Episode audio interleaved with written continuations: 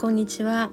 えー、今日はですねちょっと面白いあのアプリを見つけたのでそのお話をしたいと思います。えアプリの名前が星の王子様っていう、まあ、アプリなんですけれどもこれがですね掲示板とメールをなんていうかこうミックスしたようなもので SNS ともちょっと違うんですね。どういうものかというと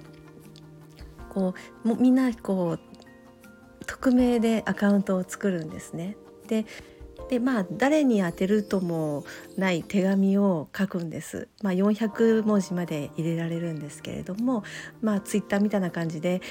えー、つぶや何かこうつぶやくって感じですよね。でそれを書いたら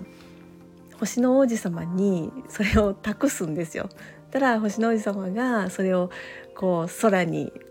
置いなんか置いといてくれるみたいな感じで。であのみんなそのみんなが投げたそういうつぶやきだったりそういう手紙をね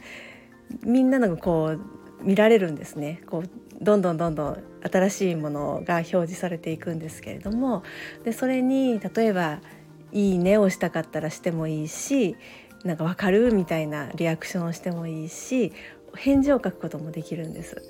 ただその返事を書いた後はもうそのも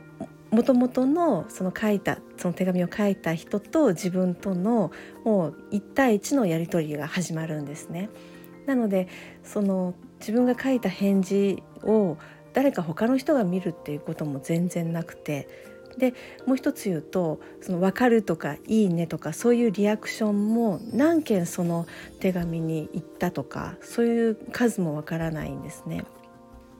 であのその例えば人を誰かをフォローするっていうこともできないんです。ただブロックしたり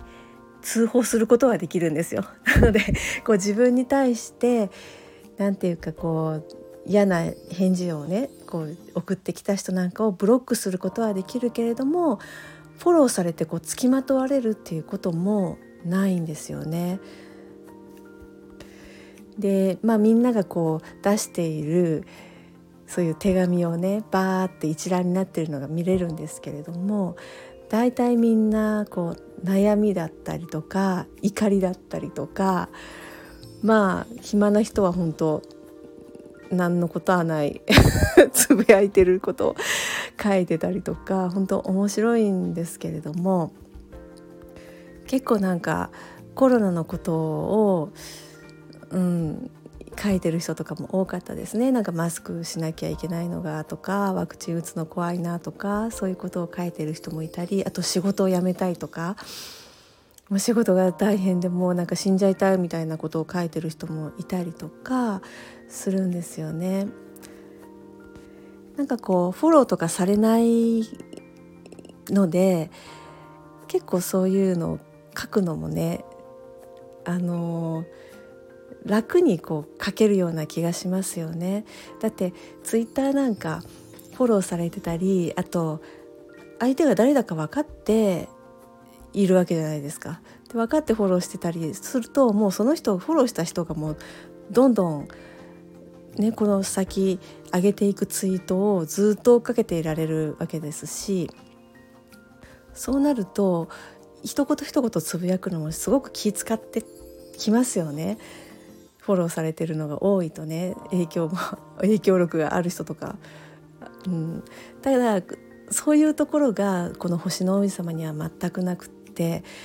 あの人をね検索することもできないんですよ。あの人最近どんな手紙書いてるかななんていうのを検索して追っかけることが絶対できないんですね。なので本当その場限りのまあ会話がねこう続いていけばまあそのスレートでこうどんどん続いてはいくんだけれどもだからといってその人ともやり取りするのが嫌だなと思ったらその時点でバッサリもう消して終わりっていうことができるんですねスパンスパンスパンとあのつながりを切ることができるんですよね。でそれ切られたからといって追っかけられるっていうこともないんですね。なので本当にこう気楽にその時に思ってることが書けてで相手が誰かわからないけれどもちょっと興味のあるね、あの手紙に返事をして、まあ、その場限りではあるけれどもこう会話をするっていうことができるので本当になんかこうこれもね風の時代の一部なのかなっていうのを思いましたね。